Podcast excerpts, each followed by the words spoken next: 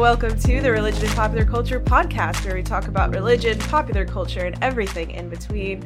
I am Vivian Asimos, your anthropologist of religion, and I am here, as always, with the sociologist with the most theologist, Aled Thomas. Aled, how are you? I'm very well, thank you, Vivian. How are you? I'm okay. I need to um, apologize for my voice for all of our lovely listeners. I'm going to have the sexy, raspy voice for today. Uh, I feel fine. I'm not ill. Uh, but for some reason, my voice just decides to leave my body every single morning. And I don't know why. So I'm slowly recovering um, from the morning of not being able to speak. So. No, I I, I, I hear you. Um, just before Christmas, I wish I had, I wish I had a better reasoning. Uh, like I was actually ill, but no, yeah. I'm fine. Everything's fine. I just occasionally cannot speak when I wake up in the morning, which my husband finds hysterical. But um, I am uh, deeply unhappy about it. Yeah, just before Christmas, I had COVID. I'm not saying you've got COVID, um, but, which which is partly why this episode is coming out so late um, because we were due to record, and then I just came down with the plague. Um, so it's it's not fun to be raspy and so forth. But if you feel fine, then that's good. Yeah, I feel fine. Uh, unlike you know, I know that you are not feeling fine, which Ooh, is why we did no. not record. no, it definitely did knock me for six. I have to say. Well, we are not talking about ourselves today, Aled. What? Um, I know, I know. We're always talking about ourselves. But today, as our finale episode, we're going to do the very not um, academic school thing as, as, we did last time. Last time we tried to wrap it up like we're teaching a, a course on religion and yeah. popular culture, where we're like, remember all the things you learned.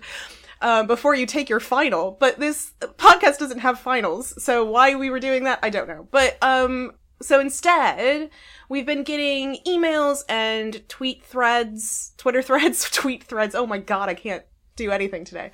Um, we've been getting Twitter threads and emails and conversations on all sorts of different platforms about our podcasts from you lovely listeners. And so I've gathered uh, about, I think, three three or so uh, things that I thought would be worthy talking about, and we can respond and and have a conversation. Because Aled and I always like to say that you learn the best through dialogue, not mm. through lectures. And unfortunately, the podcast format means it's a lot of what seems like lectures if it's just Aled and I talking into a void.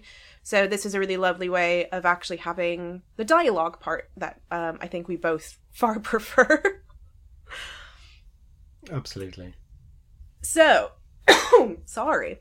Our first one uh, comes from Roel, who I think we have heard from before, and I'm very sorry if I am pronouncing your name incorrectly. That goes for everybody that we're going to be talking about. Um, Roel mess- messaged us on on email quite a while ago, uh, just following our episode on Dune. Mm. and um, had a bits to say. It uh, he started by also talking a little bit about the conversation around jihad, which I wasn't going to talk about, but I think it's worthy mentioning.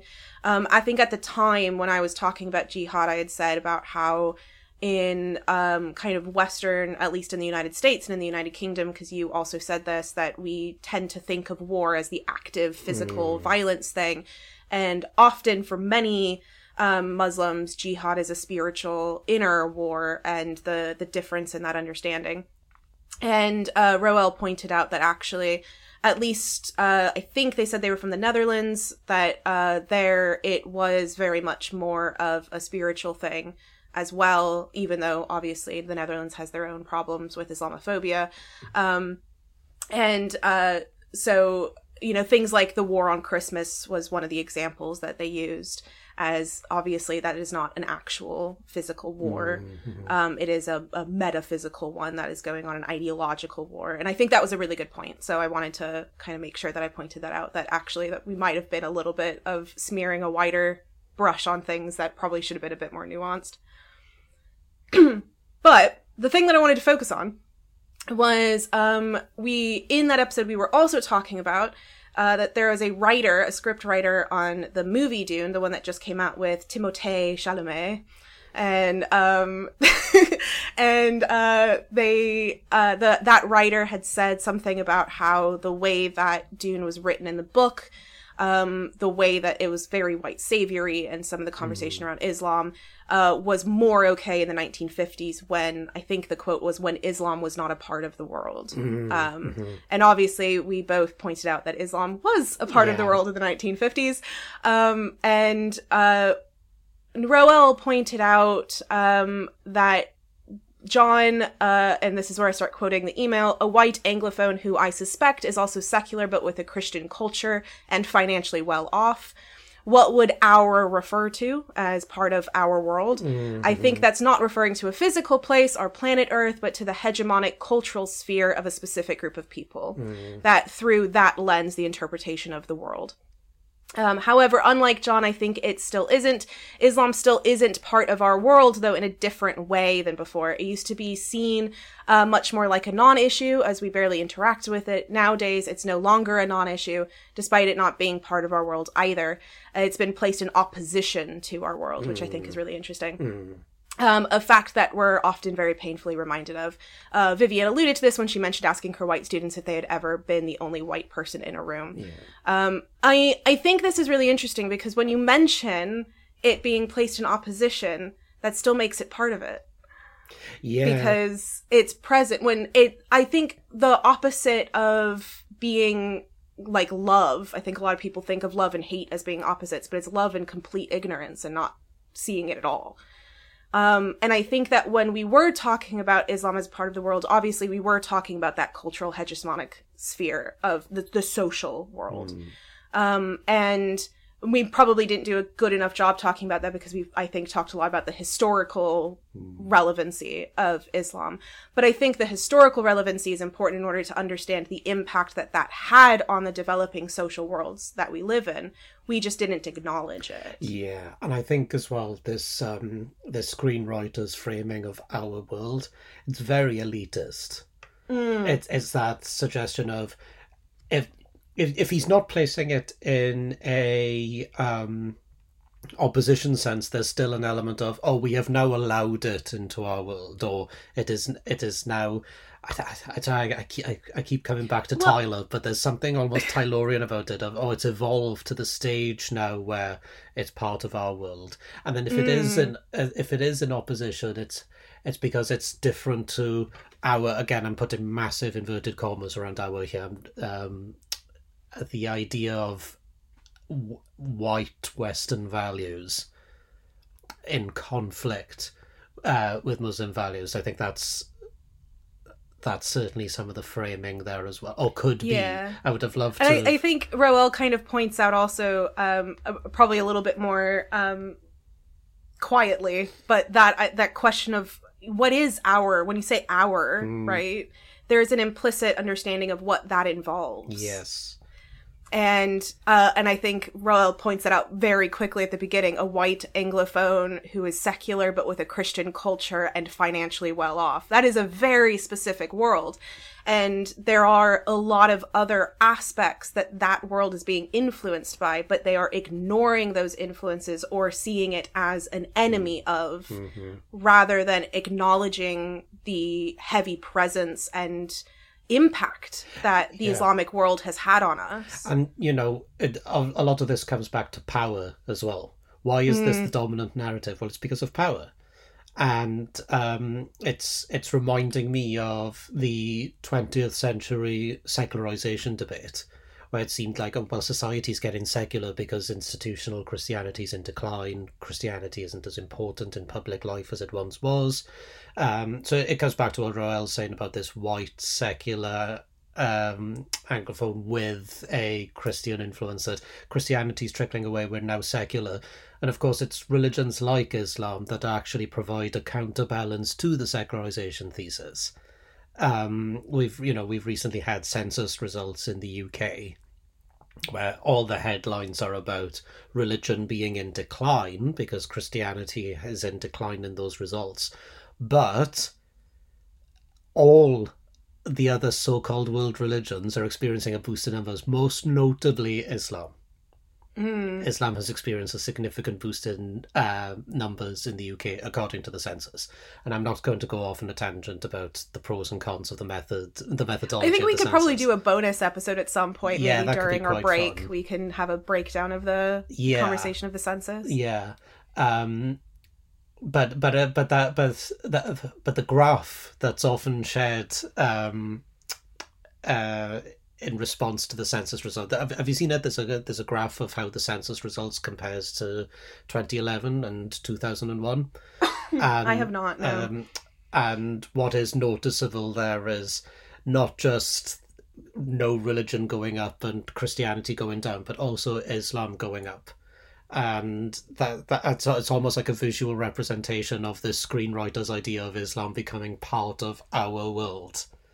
Yeah. Um, so it definitely reminds me of that conversation around secularization and how it's been challenged by religions like Islam. Because secularization is a very white idea. It, it's a very white Christian idea. hmm Um, and um, when you read, because of course the secularization thesis is a bit passe now, but when you read early sociology of religion that discusses secularization, they're always talking about religion as Christianity. Always. Uh, or at the very least, applying Christocentric ideas to other religions. So if religions aren't doing things like Christianity does, then, well, it's not religion. Yeah. And uh, that's one of my gripes with that. I think in that episode I mentioned Talal Asad um, because uh, he's someone that has worked a lot on Islam and particularly Islam as a discursive tradition, which I think was the focus um, on Talal Asad at that point. But Roel might be interested in in at least reading maybe about what Talal Asad has said because Talal Asad is very difficult to read. Uh, if you're feeling up for it, definitely give it a try because it's worth it. It's worth the struggle, but um, If you he has a lot he has a lot to say about that power dynamic Mm, yeah, um, and particularly the way that western cultures have viewed islam over the years um, and particularly from an academic point of view um, because he was an academic obviously so he had a lot to say about the way that white academics talked about religion more generally and islam specifically. Um, and i think that it both reflects a lot of what roel is saying as well as um, kind of provides a counterbalance to it in the sense of you're right like there is a very specific world that he's talking about a very specific hegemonic social world that he's talking about. But i think what we were trying to point out is that that that's kind of like a horse with blinders on and that as much as the horse is only seeing that much there is the whole rest of the world there. And that often the issues that we are talking about as sociologists and anthropologists is those things, the mm-hmm. other parts that people aren't necessarily seeing because they have their own social blinders on. And we're trying to, I, I know that it's a, a problem that we do a lot as teachers is we're trying to take the blinders off of students and how difficult mm. that that can be. You know, that was why I made that comment to my students about have you ever been the only white person in a room is mm. because they have those social blinders on. They don't realize that being the only black person in a room or the only brown person in a room can be isolating and can feel a certain way because they don't think about it because they have those social blinders on. Yeah. Um, so yeah, uh, I think that I think that's what's really fascinating about Ro- uh, Roel's responses. so we're gonna move on now to Shay Che. At least that's uh, their Twitter name. Uh, who had a conversation about our board games. Um, Che has also had a, a Twitter thread previously as well that I then I think I mentioned in that episode on the board games. So I feel really bad that I keep talking about their Twitter threads, but they're very good Twitter threads, which is why I bring them up. Um, but Che is apparently a tabletop role playing game designer, which I think is fascinating. And I would love to have a conversation with you, especially because I'm thinking about my next book being on tabletop role playing games. But I'm going to put that aside until I've actually finished writing this book and um, we can we can talk a different time.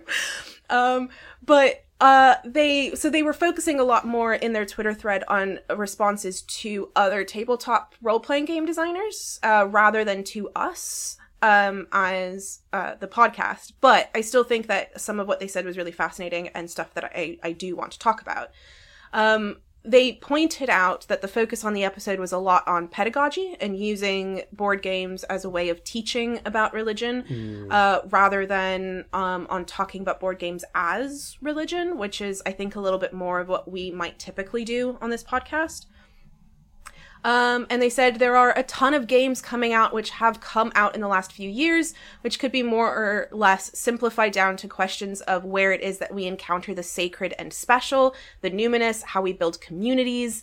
Uh, and I think there's a really compelling argument to be made that those things, those games, but also the communities we build around them, the way we gather and set aside specialist time for play, uh, the roles we take on, the rules we agree and abide by in entering that secondary world, these are things within the interests of religious studies as a field. Mm. Um, and I really, I just loved that lengthy conversation about what exactly is in game playing, more generally board games specifically, tabletop role playing games specifically, uh, that I think are really fascinating. And I did want to say that the reason why we were focusing on pedagogy was because of Paul Francois Tremlett being our guest. Mm-hmm. And that was his specific interest at the time in board games. So that's mm-hmm. why we were focusing on it. Um, but you are right. There are so many really fascinating, wonderful, complicated elements about board games Mm-hmm. And I and I think again some of the stuff can be talked about play more generally, like um that I think Aled probably has more personalized experience of as well, of that specialized play time, that set aside world. Mm. Um, even if that world is you sitting on your couch, those blinders you put on your yes, own blinders yeah, yeah, to get yeah, into a different social world. Um, and almost the idea of a liminal space as well. Mm. That um, you you embody a different character, you become a different individual before then coming back to who you are when you either stop playing a video game or stop playing a board game. Um, I, I think is really interesting, and yeah, that idea of accepted rules that we just agree into mm-hmm. is very interesting. You know, the, those those conventions that we accept that okay, well, this is what it's this this is what we're going to do because this is how this functions. Um, so in in that sense, I think the the function of a board game is quite similar to the function of religion.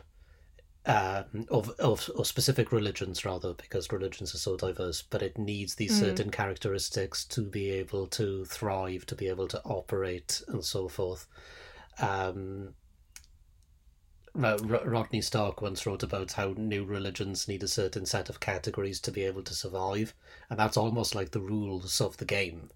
So that for a new religion to be able to survive, it needs to be able to um, appeal to its second generation, and you know have a financial uh, have financial resources in place. Essentially, the the rules of the game to be able to mm. make it. That uh, I think is very interesting. Um, I wanted to bring up there's a, a book chapter in um, I think the book is called Playing with Religion in Playing with Religion in Digital Games. I had to try to find it on my bookshelf behind me while, while I was thinking about it. Um, there's a book chapter kind of near the end of that one written by Rachel Wagner that talked a lot about the idea of rules and rules applying. Again, this was video games, but um, I think there can be conversation about crossovers um, but talking about the rules and when you can break rules and the consequences of breaking rules um, and how it relates to conversations around religion. So that might be something that Jay might be interested in. I don't know if you've read it. Um, but I, I think that there's there's so many really fascinating elements about board games, and I think it's definitely a subject we can return to. I, I think a couple more times, um, because there's a lot we haven't done one on any kind of tabletop role playing games. I don't think. Mm. I think I suggested it once and you have never played any. So Yeah, that that is a problem. Um so I do need to actually get into that. Maybe I'll DM us uh, a quick thing. I'm not very good, but it'll at least give you a Yeah, that that would be good fun. Um, but the good news is is if you're not a very good DM then I won't know any different. That's fair. So it it'll be the best DM experience I've ever I'll have ever had. It'll also be the worst, but let's not focus. Let's be optimists. It will be the best experience of being DM'd that I have ever had. So, so yeah, maybe we'll uh, we'll definitely return to it at some point, especially if I end up uh, writing writing a whole book about it. But um, we'll we'll see. But yes, I, I wanted to point those out because I think um, we didn't spend enough time talking about some of the other things. Um, but uh, yeah, board games board games are lovely. That's what that comes down to. Oh, all right. So we also got a lovely email from our listener Alice. Uh, and Alice actually was really wonderful and had responses to a couple of different uh, episodes. And I'm going to uh, make sure that Aled reads the actual email later because I've copied and pasted sections of it into our notes. Um, so uh, Aled is only reading like parts of this. Um, but they actually uh, linked to the episode specifically as well, which was really handy because sometimes I was like, "We said what?" yeah. yeah. and so I was able to go back. Um, but Alice, uh, there was a couple of things from Alice. First of all, Alice mentioned uh, separately um, that they were involved in uh, doing um, Slenderman stuff. Mm. Um, and I didn't put this in our notes, but I wanted to specifically mention it because they said something about like if I would be interested in still talking about it. And of course I am. Um, and I think I might have responded to you with saying that. I, I hope I did. If not, email me again so I remember to. Um, but yes, uh, so you know, Alice also has connections to Slenderman, so obviously they are already amazing. And then, um, so they started with a response to our um episode on world building and religion. Um, and they said that over the past year or so, I have been working on a very messy draft of notes and sources regarding the process of imagining a constructed religion. Most of these sources are about basic religious literacy, as well as some frameworks for breaking down a religion into parts um, i.e., the three B's like belief, behavior, and belonging. Mm. Most resources I find are about building a pantheon or other highly simplistic approaches to world building, which might fit some projects but are not the kind of thing I'm interested in. Sounds like our kind of person. Um, yeah. I've also tried to take note of some more nuanced and interesting portrayals of religion in fiction. Cool. If either of you are interested, I could share the document, as messy as it is, as well as some of my own previous attempts to create constructed religions. Also, if you've heard from other people on this subject, I'd love to get in contact with others who are interested in this topic. I would love to see this. I'm really fascinated yes. in. We were talking about this in that episode of if people are actually making things. Mm. That we were really fascinated in being able to see what they're doing because obviously we're only approaching things from this kind of academic religious studies background that we're not creative people. like, no, no. We'll just critique other people's creations, yeah, yes. but we're not going to do anything ourselves. we're like film critics. yeah, but I, I, I am so fascinated in, in what this looks like. Yeah, absolutely. This sounds how really this comes cool. together. Mm. I do want to say that as far as academics are concerned, I, I I think some academics would probably be interested in the way that we are. Of we'd be really mm. fascinated to to read it and potentially give critiques, but I don't know if we actually will because again, it's not like I know what I'm doing when it comes to actually creating anything. Yeah, um, I think freedom and the freedom to do whatever you want is what this is all about really yeah exactly i mean it sounds amazing it yeah. sounds so fascinating um but i do think that maybe potentially our tabletop role-playing game designer uh mentioned previously in twitter mm. might be someone to talk to about this that sounds like two really creative people who are making beautiful things mm-hmm. um, that are the kind of stuff that we love to see as academics of actual real portrayals of religion um, I think the that might be a really uh, a much better pairing. but I would still really love to read it. I think it would be fascinating. Um, now, Alice also had a conversation about our live music.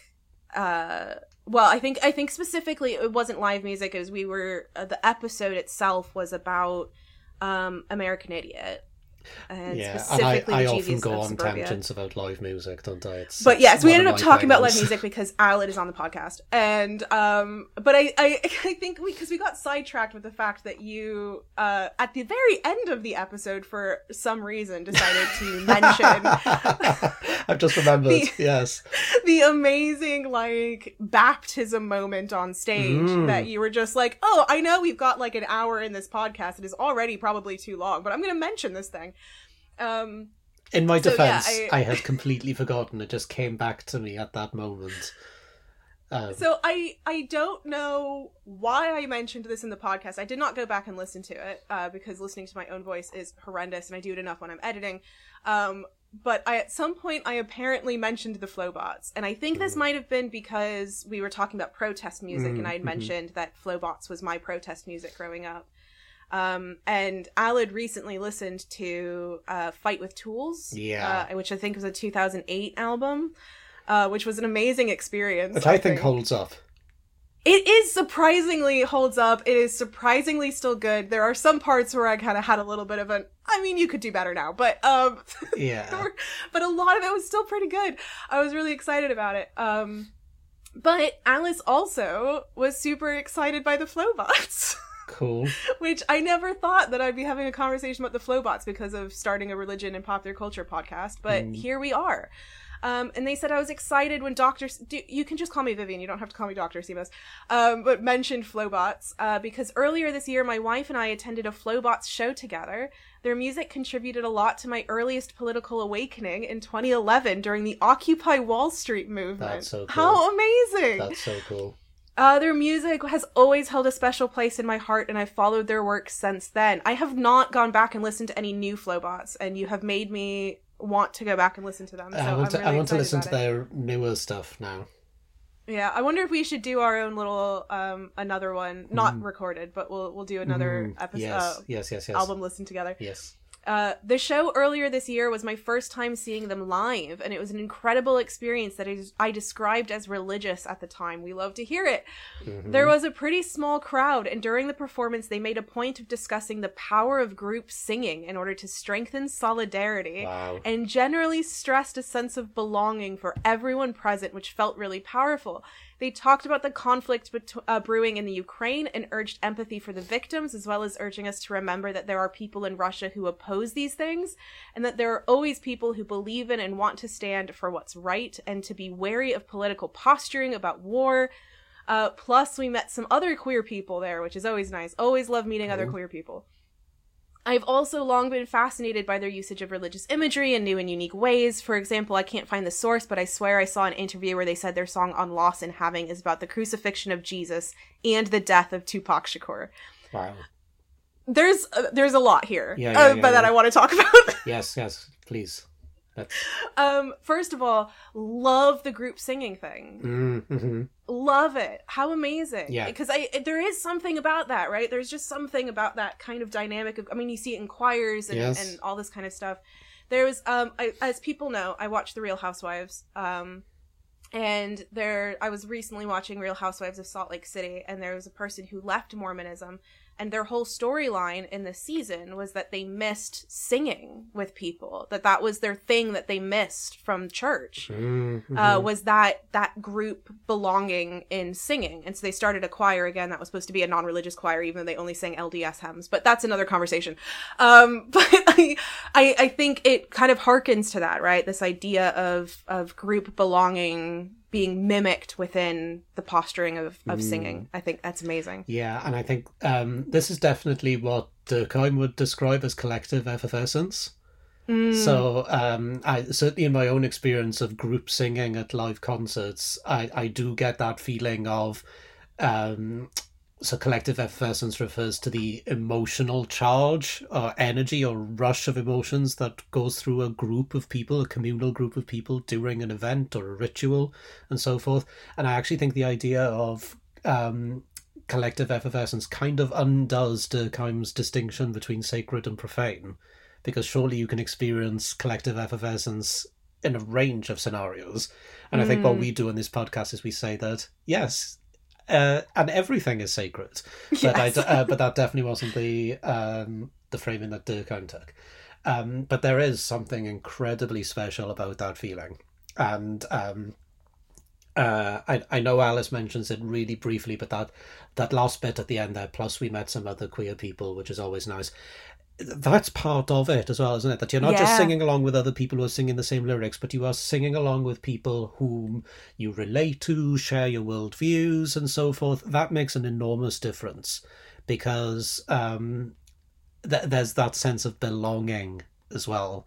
I think, I- yeah, I was gonna mention that it's it's more than just because I think what's really amazing about it is that it's more than just creating a sense of belonging. It's it's enacting it by meeting other queer people, by having frank conversations on stage about politics and war and um, you know having empathy for victims. Like these are all things Mm. that are creating that sense of unity. If someone strongly disagreed with that stuff, they would leave. And that's what you want. That's Yes. what you want from that is someone to who if they didn't feel that way to feel so uncomfortable that they leave because Yeah. that way you are with the people. I I did see on Instagram a while back. Um, Green Day were doing t- a tour about five or so years ago, and Billie Joe was doing one of his rants about Trump on stage. And somebody, I think it was on Instagram, commented on his post about the show, saying, "As a Trump supporter, I felt incredibly unwelcome at your show and disappointed." And he essentially just replied saying, "Fuck off." Good. just said, "You're not welcome at my show." I was it's like I was watching this YouTube channel and every year they make um, pride shirts to sell and a lot of the money goes towards different pride organizations and stuff which is wonderful and they said that they always lose a huge amount of subscribers whenever they do the pride uh, shirt thing. But they continue to do it because it's a good way to purge the people that would be so annoyed by you making pride shirts that they would unsubscribe. Yeah, yeah, yeah. and I think that's wonderful because that's that's what it's that thing of like I'm sure the Flobots would feel this way if they would care more about having a small group of people at their concerts that really believe the way that they do Mm, and mhm. are a part of their community than to have people a huge crowd where half of them don't care. Yeah. Oh, yeah, yeah, yeah. Absolutely. And I think some of these crowds as well can be a safe space. And I and I think yeah. m- maybe I should go back and listen to our episode on this, but I think we discussed this at the time. The idea of a crowd being potential uh, safe space because I think I mentioned that when I went to see My Chem last year, um, there were so many pride and trans flags in the audience, for example, and it was a safe place to be able to wear a trans flag around your neck, for example um, which was uh, really nice. And at the at the Cardiff show, um, somebody ju- just behind us asked my wife Victoria to um, hang their pride banner across the barrier so that the band could see it. And um, and and that, that was just that moment of oh okay this is cool. We are stood amongst people who uh you know think the same way. We do share the same values. We do this this is a good place to be. This is a safe place to be. And um th- that that's really lovely because i have felt the opposite way in certain crowds as well. Um and those are the shows that i don't go back to so I've been to see a couple of bands, for example, where I've never been in a problematic crowd. Put it like you know, I, I don't listen to skinhead music or anything like that. You know, I've I've I've never I, I would never say that I've been in a really problematic crowd. Um, but I have been in some crowds where I felt like I didn't belong. Or I certainly felt that, oh, okay, th- these people, I'm sure that, you know, we're singing along, we're having a good time, but if we were to sit down with one another and actually just have a chat, you'd probably find that there's some divisions between us, and those are the gigs that I don't return to. Mm, So that makes a difference as well, doesn't it? So it's not. yeah. It, um, but it's amazing that you can feel that way even without having Mm. that sit down conversation. Yeah. And I Yeah, think yeah, that's what's really amazing about there is something about group gatherings where you can just kind of innately feel Mm. things. Um, and that's something that uh, I, I think I've talked a lot about with fan conventions as well, of people kind of talking about, oh, well, these people share my values, and it's like you haven't spoken to these yeah, people, but yeah, it's yeah, but it is that innate Yeah, knowledge you of just feel it, don't you? if you're here for the same reason that I'm here, then you're a safe place. I- and and I think sometimes it, it has something to do with the sensibility of um, either the pop culture that you're so for example at a, at a con maybe like the tv show or the film that you love has a sensibility that you know would attract people like you uh, or a band like you know that thing i just said about um, green day and Billie Joe telling the trump supporter to f off? You know Mm. that if you go into a green day show the chances are you're going to be in a crowd of people who are your flock so to speak. Yeah, um and so, so sometimes you just know that based on the sensibility of what pop culture you're enjoying because it just provides you with that sort of worldview you know yeah. i'm not wording think- it very well and i think part of the reason i'm the- not wording it very well is because sometimes it is something that you just feel It is. It is that innate. I think. Um. I I don't know if it's exactly this, but there's uh, a thing that I think Pálsson, Gísli Pálsson, Jilly Paulsey, uh, Pálsson um stressed. He's an anthropologist. Uh, it's in an article. I can always link it if someone's interested. But um, it's called enskillment, which is this process of learning that isn't the way that you think of as learning. Mhm. So it's it's not just that someone sits down and says, "Well, here's how you do this," or you read that in a book or something like that. It's that innate, learned, bodily, in you know, kind of instinctual thing that you learn only by doing, only by being with the other people who also know those things. And that by being there and doing those things over time, you grow that skill of being able to do that. Mhm. Um, and so I think there's something in there, and I think it's a lot of things that queer people learn um, very quickly. That I think sometimes non-queer people take longer to learn, but they can. Is is knowing that that Mm. innate sense of knowing. I think happens a lot faster for certain people who are on those social boundaries Mm. rather th- and or outskirts completely Mhm. um, rather than people who are trying to support those who are on the outskirts have to start to being around them to learn how to do that as well.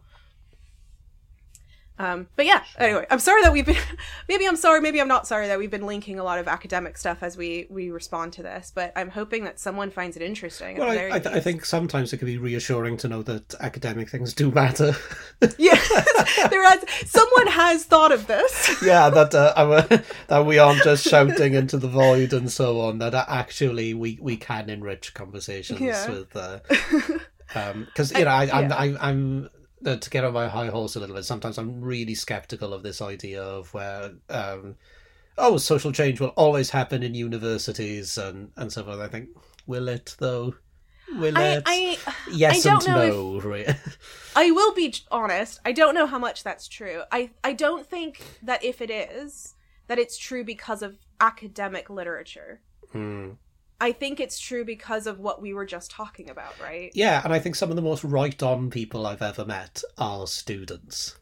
Mm, Um, so, so some of my students are absolutely amazing and are so politically and socially engaged and doing all these amazing things, and um, you know, organizing these rallies and so forth in the middle of the city. Whereas, you know, I, I'm I'm just practic borderline literally sat in my ivory tower you know I've, i'm just Yeah. sat in my i'm just sat in my office just typing away and and then you think okay so who- who are the really yeah. engaged people here I mean, I think it's a combination of the fact that we do try to take those blinders off, but I Mm. think it's also because during that process, for a lot of them, they're around other people like them for the first time. mm, mm. Or Yeah, yeah, they're yeah. around people not like them for the first time. yes and that can also be just as groundbreaking as being around people like you for the first time and that can really change the way that you think and the way that you experience the world Mm. and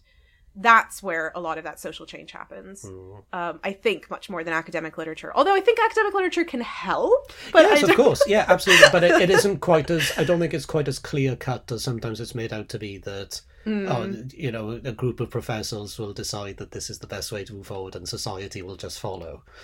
Yeah Um, I, I, I, I don't think that's uh, um, the right. no way. the But Flobots will we'll follow the Flobots fo- follow the Flobots. I mean, well, you know. Public impact is much greater on that front, isn't it?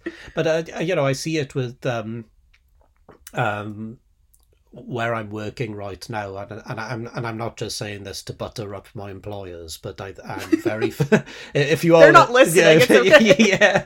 Um, but um, but our campus is so clearly a safe space for queer students, and there are so many visibly queer students on campus that it's really lovely.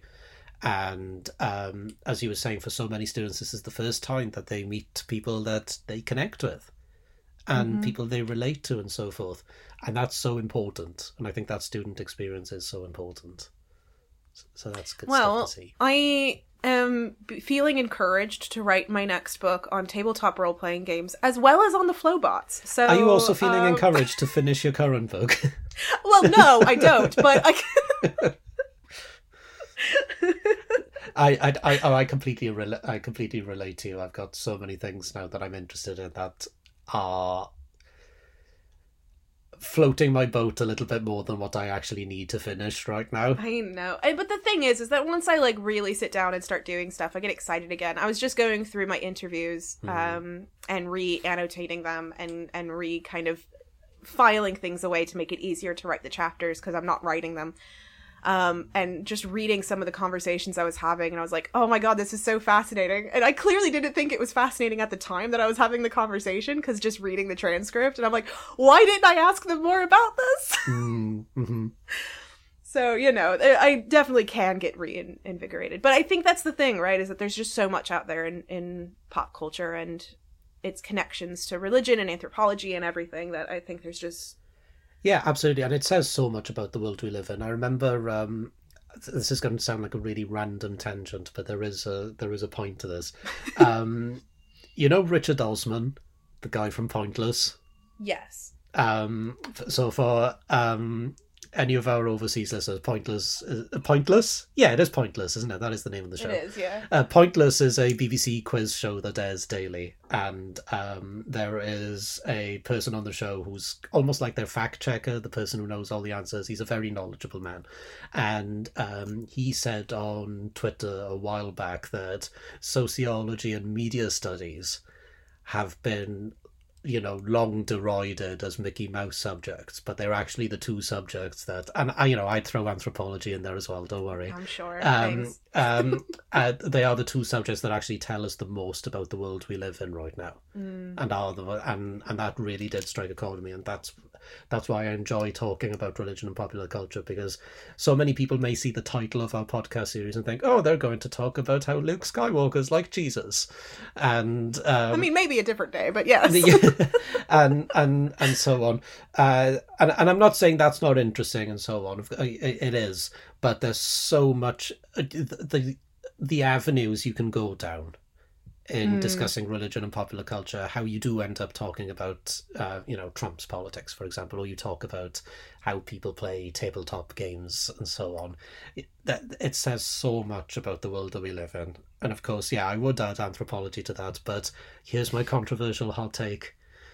You know qual sociology and anthropology are pretty much the same thing. We've had this conversation before. They're not that different, are they? You know, that that's my hot take. One day I'll share it on Twitter. Um, or Mastodon or whatever, whatever the cool place is now. And I have no doubt I will get absolutely incinerated by loyalists to their discipline. But let's be real here. I, I find that I'm using so many anthropologists in my work right now because that's because we're the best. Because it just suits what I want to do. Maybe you're just really an anthropologist, is what's happening, rather than. well, it's funny you should say that. Somebody um, earlier this week, um, I, th- I think they just saw the abstract for my book online, and I was having a chat with them, and they assumed I was an anthropologist mm. based on the way that I described my work. So yeah, I think those boundaries are quite blurred. Quick thing that's going to rope back to our very first conversation with Raoul. Um, one of the when I was first learning anthropology and sociology and stuff, and I'm wondering if this is the same for you. Who did you learn was the founder of fieldwork as a method? Malinowski. Malinowski, Bronislaw Malinowski, mm-hmm. the very first anthropologist and sociologist, as well as many, many other things, um, who did fieldwork, was an Islamic scholar. Right. Okay. But we learn Malinowski. This yeah. is this is the social blinders, yeah, the yeah, social impacts. The way that me and Aled do research is thanks to an Islamic scholar, not thanks to Bronislaw Malinowski but we don't know that. Yeah, yeah, yeah, yeah. Um, and there's a similar thing in um sociology with the founding fathers of sociology, mm. which is a mm. horrible term anyway. Um, but when you look when you look at any, well, I say any, when you look at general academic texts on the founding fathers of sociology, it's Marx, Weber, Durkheim, and and and um, Simmel, and so forth um, rarely does one mention Du Bois, mm. who was a person of colour. Yep. And unlike those other scholars that I've just mentioned, Du Bois actually went out of his office and spoke to the people he was studying. He actually did do fieldwork. And yeah, he was a hugely influential early scholar of um, uh, early sociologist of religion. In fact, I think he was the first African American to ever be awarded a PhD. And um, only more recent texts on the sociology of religion, for example. Obviously, I read sociology of religion texts. mention Du Bois. And I did see a really lovely Twitter thread about him the other day about how his work is actually very relevant for us now in the 21st century, particularly regarding um, black rights and so forth. Um, but yeah, it's it's always it's always the big white dudes, Well, yes. and rarely any mention of Du Bois. But yeah, Du Bois exists. So listen to these two white people tell you. yeah, yeah. Well, I know that's part of the problem, isn't it? Um, but we're trying. We're trying. We're trying. Um, well, I don't know if that's a depressing note or a great note to end our season on. Let, let's let's fr- let's frame it as a positive note to end on, in that there's work to do and we can do it. We will we will do our best, which is Yeah. the best you can do. Which is that yeah, that that's that, that's quite right. Um, so we will see you in a couple of months' time for Mm-hmm. the next season. But in the meantime, I don't know, be good to each other, Yeah. read stuff, Yep, be excellent to each group other. sing. Yes, absolutely. Do you on group singing, uh, Vivian? Do you have any live music plans for this year? No. I have got. If Orville Peck was coming coming- up this year, which Oh. yeah, seven, and and you know, I'm I'm quite pleased with that. And you know me, I'm such a live music person that COVID was really difficult on that front. Mm. Um, so now I'm just consuming all the, all the live music that I can. So yeah, I've got seven things coming up. Choo choo.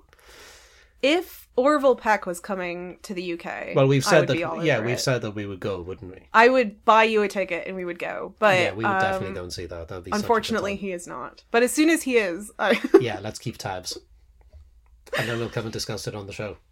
yes, definitely. hmm Well, thanks everyone for listening. Thanks, folks, and take care. Bye. Bye.